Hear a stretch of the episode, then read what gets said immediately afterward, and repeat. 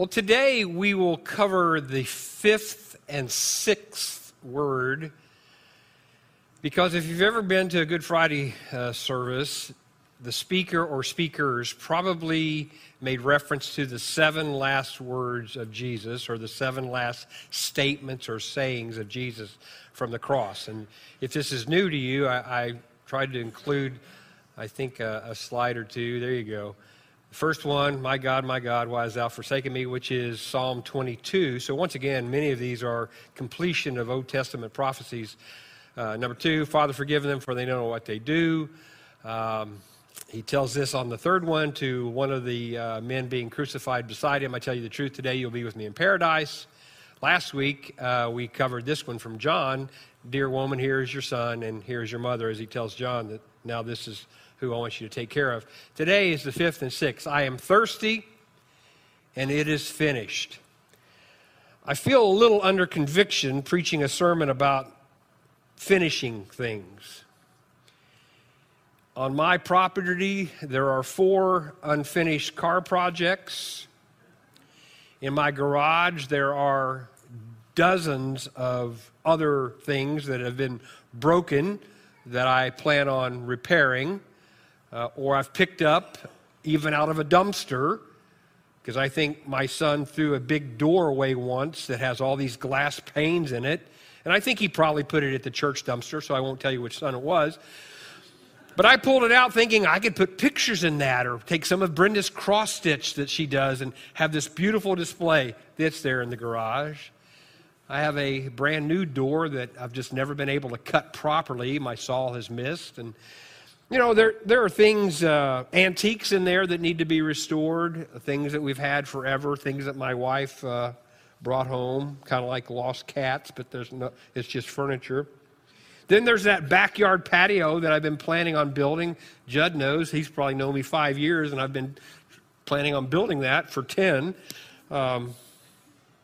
And that's not to mention my office that has dozens of books that have not been completely read. I've probably read the introduction, maybe the conclusion. And then there are all kinds of papers. And I have an office here, and I have an office at home, so I have double the unfinishedness. Pieces of paper that need to be filed or pitched or actually paid attention to. Hopefully they're not bills in there. So yes, I personify the word unfinished. How about you? Anybody got any projects at home that haven't been finished? How many of you are a project in and of yourself? You're not finished. There you go. God, and I know God's not finished with any of us yet. But I think we're in good company when we think about unfinished things. If you've ever been to Italy and gone to the Vatican and seen the Sistine Chapel, which I have, and you're not supposed to take pictures, but of course we were walking through with our cameras like this. We're not taking any flash photography. There you can see Michelangelo and what's happening on that, remember? Anybody ever seen that picture in a book? Look it up somewhere. God touching man, you know, okay. It took him 4 years to complete that. He would get frustrated, and he would go back to Florence, his hometown, and Pope Julius II would have to beg with him and barter with him to come back and finish that, which he had never done one before. You know his sculptures. You know, some of you have seen some of his other works of art, if you've been in the Louvre or other places like that. In fact, art historians tell us that he left more unfinished projects than completed projects.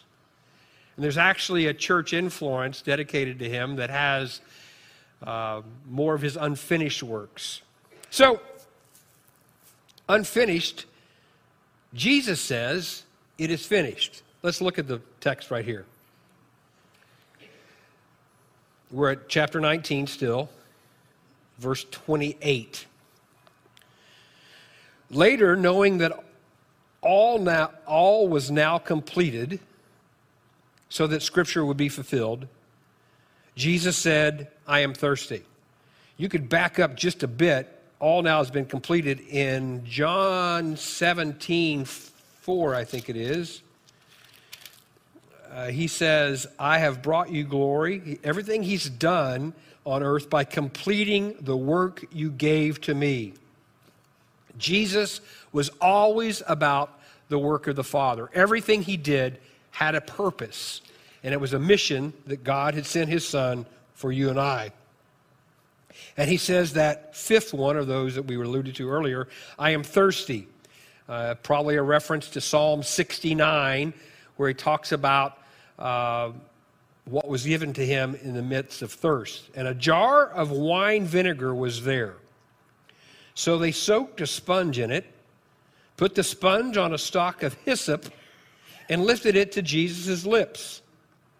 When he had received the drink, he said, "It is finished."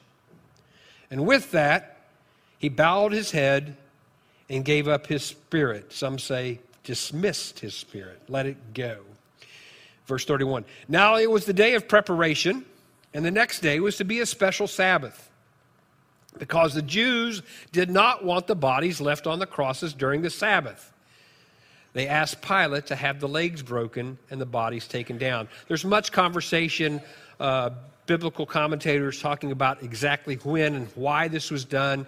We obviously know that they have celebrated the Passover meal, that the Sabbath is starting on Friday, this Friday night. This is Friday, Good Friday, when he's being crucified. That night begins the Sabbath. And they knew that in Jewish thought and teachings that one hanging on the cross would not only bring dishonor to that person, but it would somehow taint the land if that body was left on the cross. So they didn't want that. Verse 32. Let me back up. So if they were still alive, the soldiers would come and break their legs, which would, as we talked about last week, would cause them to have no ability to lift up enough to get their lungs to fill up, so those would die from that. Verse 32, the soldiers therefore came and broke the legs of the first man. It sounds like they started on each side. The first man who had been crucified with Jesus, and then those of the other. But when they came to Jesus and found that he was already dead, they did not break his legs. But when they came to Jesus and found that he was already dead, they did not break his legs. That will be another fulfillment of Scripture you'll see later on in this passage. Verse 34, instead, one of the soldiers pierced Jesus' side with a spear, bringing a sudden flow of blood and water. And how God speaks to you when you read, he pierced him with a spear. You think he threw the spear? Just ponder that, because I've pondered another question I'll ask you in the sermon. Did he stick him from the ground, with a spear and just stick him? Or did he actually have to throw it? So just think about that for a second. Bringing a sudden flow of blood and water, and there's so many commentaries about what is the blood and what is the water and how medically was he in this part of the body when he struck him, whatever. The man who saw it, this word gets the reading gets really awkward. The man who saw it has given testimony, and his testimony is true. Who do you think that is alluding to? The author, John. He's referred to himself in the third person the entire book. So he's basically saying, I saw it with my own eyes. He knows that he tells the truth, and he testifies so that you may also believe. Verse 36, these things happen so that the Scripture would be fulfilled. Not one of his bones will be broken. And another Scripture says, they will look on the one they have pierced. That's from Zechariah. Let's pray. Father, as we look at a powerful passage that has so much in it, more than what we can accomplish in one sermon, help us to focus in on that short little sixth phrase that Jesus says, it is finished, it is complete, it is accomplished. The debt has been paid.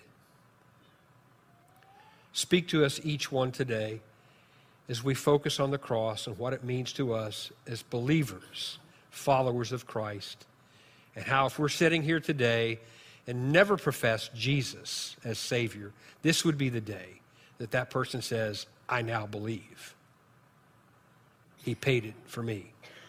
This is our prayer, and I ask it all in Jesus' name. Amen.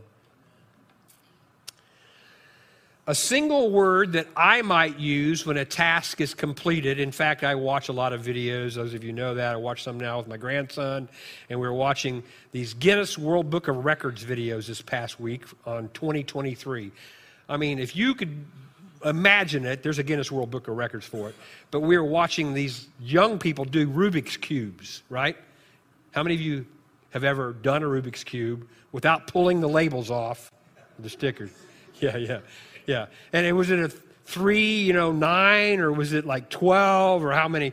But we watch these kids and they like that and done like that. And that's probably what I would have said, or I thinking in my mind, I would have said from the cross, done. But Jesus uses a word, and I have the big fancy word I think up there. Do I have the fancy word up there? Yes, I do. That is the Greek word. I'll let any one of you try to pronounce it.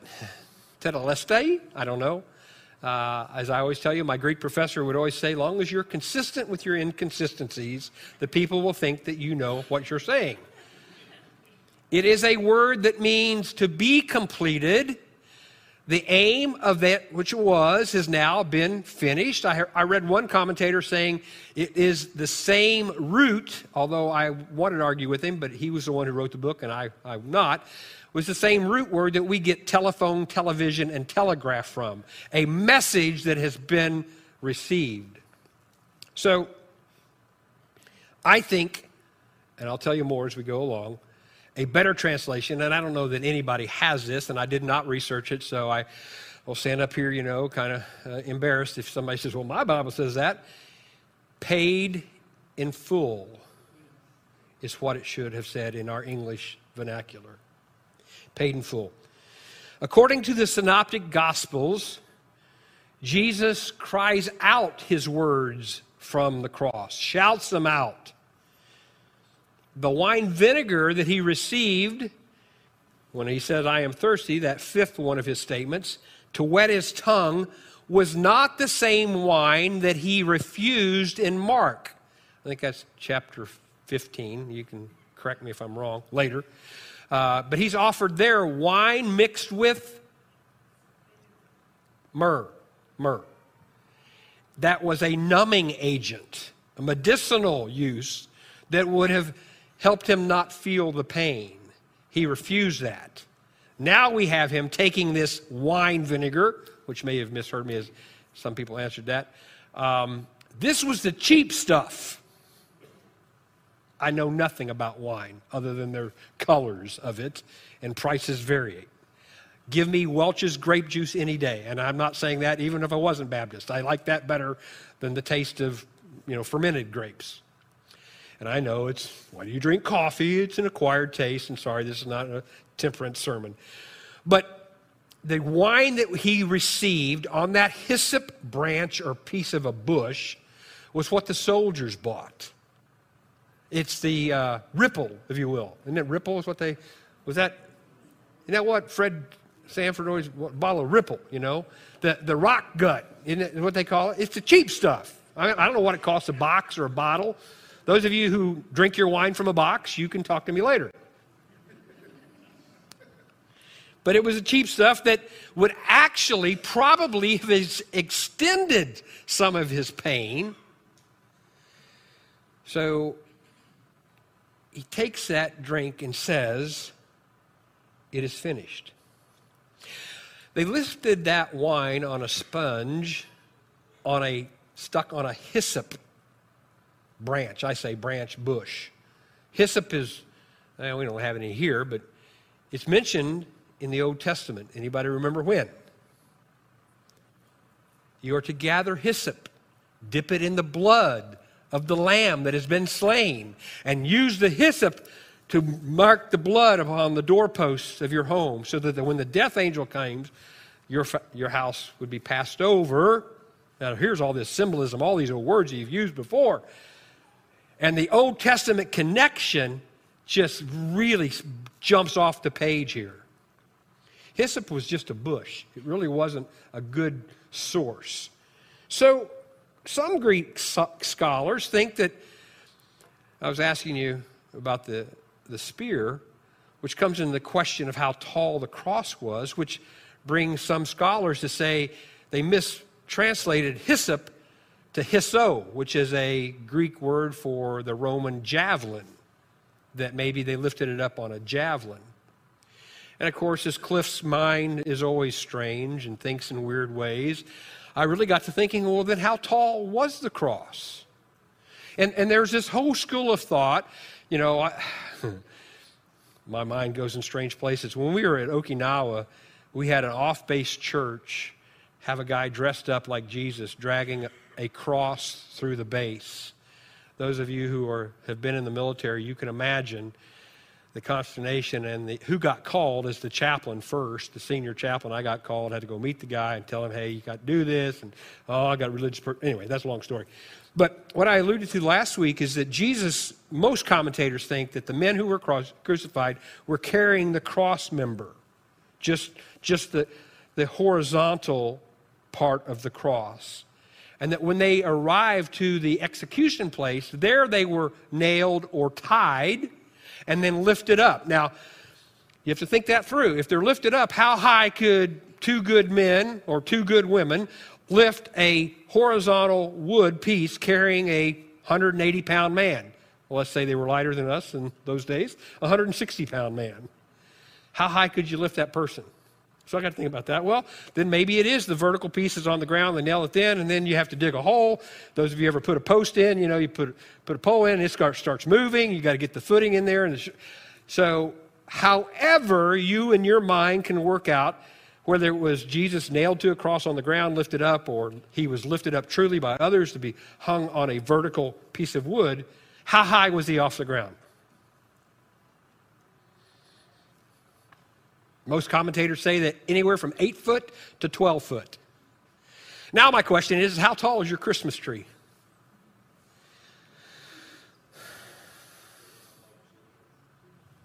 Some would say as tall as the ceiling is in my house.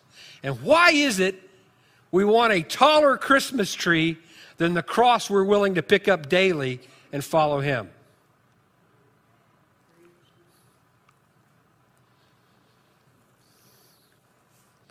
I prefer Christmas trees to crosses, you might say. It takes work to pick up your cross daily. It takes dedication to pick up your cross daily. It takes determination to take up your cross daily. You have to exercise that habit, if you will. Let's go back to that word, Tetelestai. One of my seminary professors said, and I quote, "Sometimes when you parse a verb and take it apart in the language of Scripture, it's like taking the petals off of a flower." But there is something to be learned from that very word that Jesus used here. If you do parse it out, it is in third person, it's singular, and it means that Jesus was not speaking of himself, but of something else when he said, "It is finished." We can thank German Greek scholar Adolf Deismann, who studied papyrus found in the late 1800s, along with other German language experts, to find out that the Greek that is used in the New Testament is Koine Greek, common or community Greek, a little bit different than what's on the Rosetta Stone, that if you've ever been to London, to the History Museum, you can see it there. I think I took 30 seconds and looked at it and realized I couldn't read it after all my Greek studies, and it went on to the next exhibit. But nonetheless, he is the one who studied these ancient papyrus that came from the first century, and the documents that he was looking at were loans and deeds, and when they were finally paid for, they were stamped with that word, paid in full. Jesus was not saying, "I'm finished." He's saying, "The debt has been paid." Payment for your sin has been fully done and received and made. Remember when businesses had stamps? I know I'm showing my age, that you would pay for something, they stamped it. And I tried to think of it because you know I love movies. There's surely a movie I've seen where there are guys just stamp, because some people really got good at that. And I know we still have a couple stamps here with a return address, and I think, I don't know if Dan stamps any of our invoices or not, but there's a couple stamps like that back there, rubber stamps. But if you ever paid a car off, I have. When it comes, if you took money out as a loan, when it comes, the title comes to you in the mail after you've paid for it, it has a stamp, it has a notary, it has something on it from the loan institute to say it's paid, it's been released, it's now yours. Some of you have been to establishments or venues that you've had your hand stamped. Some of you are looking cross-eyed at me. And you put it under a black light, and or maybe it was True Up ink, and it showed that you had paid the admission price to get into that particular activity. Jesus has stamped on the hearts of believers, paid in full. Paid in full. Allowing you entry into heaven. Like you got stamped on your hand, entry to some activity. So, paid in full. And second, let's look at this, your receipt. John goes on with great detail to explain that Jesus, once he cried out in pain, it is accomplished, it is finished, it is paid in full, that he gave up his spirit and died. In fact, he talks about the sword or the spear that was stuck into Jesus' side. That's why I asked the question, how high was he off the ground? I don't know. But suffice it to say, John is very much engaged with the docetic movement that was going on at this time, which was saying that when he wrote the Gospel of John through the inspiration of the Lord, that many of that day were saying, well, Jesus wasn't fully man when he was on earth. He just appeared to be a man. And John is arguing with Holy Scripture to say, no, I bear witness. I saw the water and the blood that came from his side. And what I say is true. And that's just basically a repeating of those latter verses that we read today. And those types of thinking, that type of truth, is contained in many of our old songs as well as our new songs. I know that Wade is a Fanny Crosby fan. I could not find it in the Baptist hymnal, probably because I had the wrong, you know, how you memorize songs and know the chorus, but can't remember what the real title is to look it up. So quickly as we were coming in here, I thought it was called Near the Cross. And here are the words, Jesus, keep me near the cross. They're a precious fountain. Interesting fountain. She's pulled that from his side, which flowed water and blood. There's a precious fountain, free to all, a healing stream flows from Calvary's mountain. And I told you last week that we're not even really sure that Calvary was on a mountain, but that's the way in our minds it's been portrayed. She says in the refrain, in the cross, be my glory ever, till my ransom soul shall find rest beyond the river. Other song by August Toplady. Yeah, I had to memorize that one. Toplady, Toplady, Rock of Ages. Rock of Ages.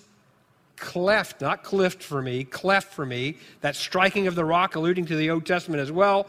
Let me hide myself in thee.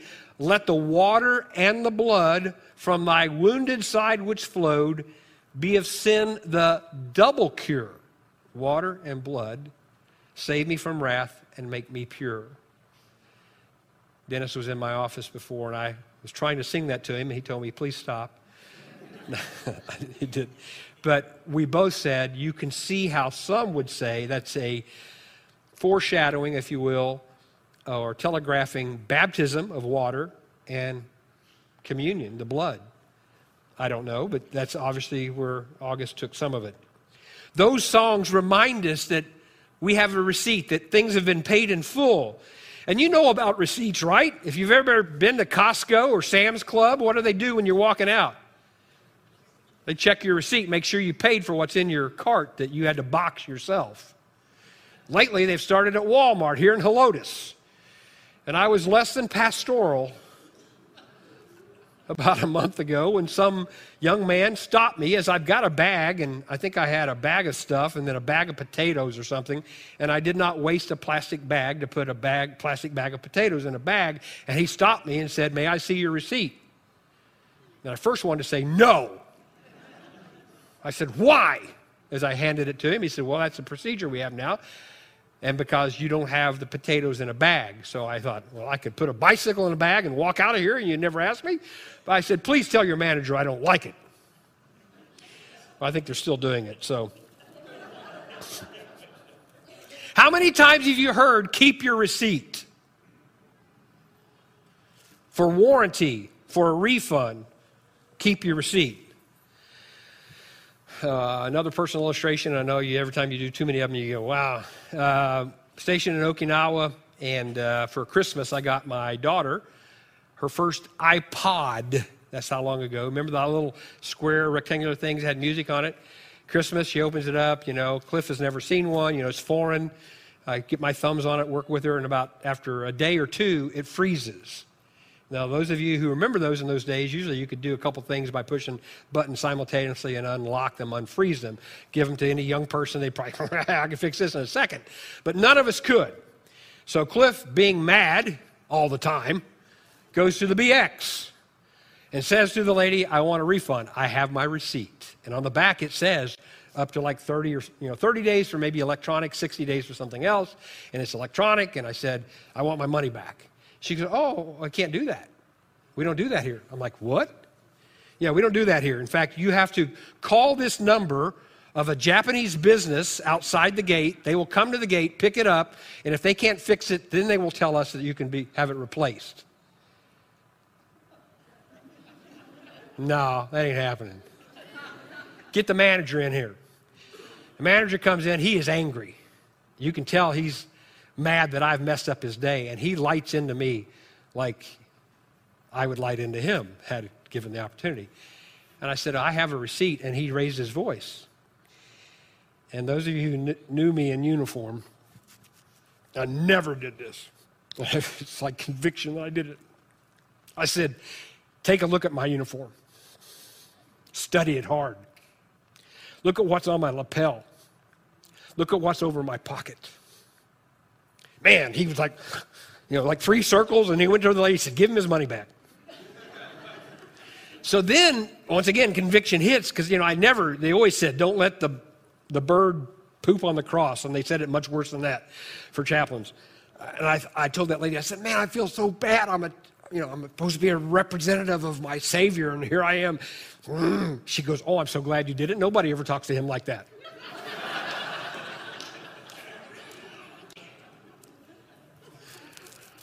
Study the cross. Study the cross. He paid it in full for me and for you. Not my sweet wife, not my sweet mom, not my sister. She's sweet too. I got tired of all the sweets. No one paid it for me. I couldn't pay it for me. Only he could pay it for me. And my receipt, I don't have a receipt, but I do have his written word here, that if you will read it and others will listen to it, they will too will understand that he paid the price for you and I. My heart is stamped with paid in full. Have you ever been to lunch or supper with someone and they say, "Hey, I got the check," and you go, "No, I got the check," and "I got the check," and "No, you got the check." And there are some of us that are very good about getting up sneakily and going to pay before the other people even know about it. And then after they do that, you go, "Man, I wish I had the biggest steak. I should have had two desserts if I'd known they were paying." Well, on the cross, the Son of God, the incarnate God, the one that John says in 1:1, "In the beginning was the Word, and the Word was God, the Word was with God, and the Word became flesh," all those things, he has paid the price. And no matter how big your error, how big your sin, how big your, get this one, mistake, he pays the price for you and I. He finished his work, the work that the Father sent him to do. If you will only recognize that payment and allow him to change your heart, your life, for eternity. Stand with me, please, as we come to a time of invitation. Lord, as I pray now to this congregation, may your Holy Spirit move in a mighty way. Speak to us, Lord. Let us know what Christ did for us on the cross. It was planned out. He was successful in the mission that you had given him, and mission accomplished. He said, I paid it all. That which we could not do, he did for us. Don't let us walk away without claiming that gift. If there's someone here, Lord, who needs to come and say, I have never accepted Christ, let him come and we'll pray together, invite into their lives the sweetness of knowing Jesus. Perhaps there's someone who wants to come and just kneel at these steps and say, I haven't lived like I've been redeemed. I haven't lived or displayed my receipt of paid in full. Father, whatever decision they want to come and pray, we have prayer warriors that will join them. Let your Spirit move mightily right now, for I ask it all in Jesus' name.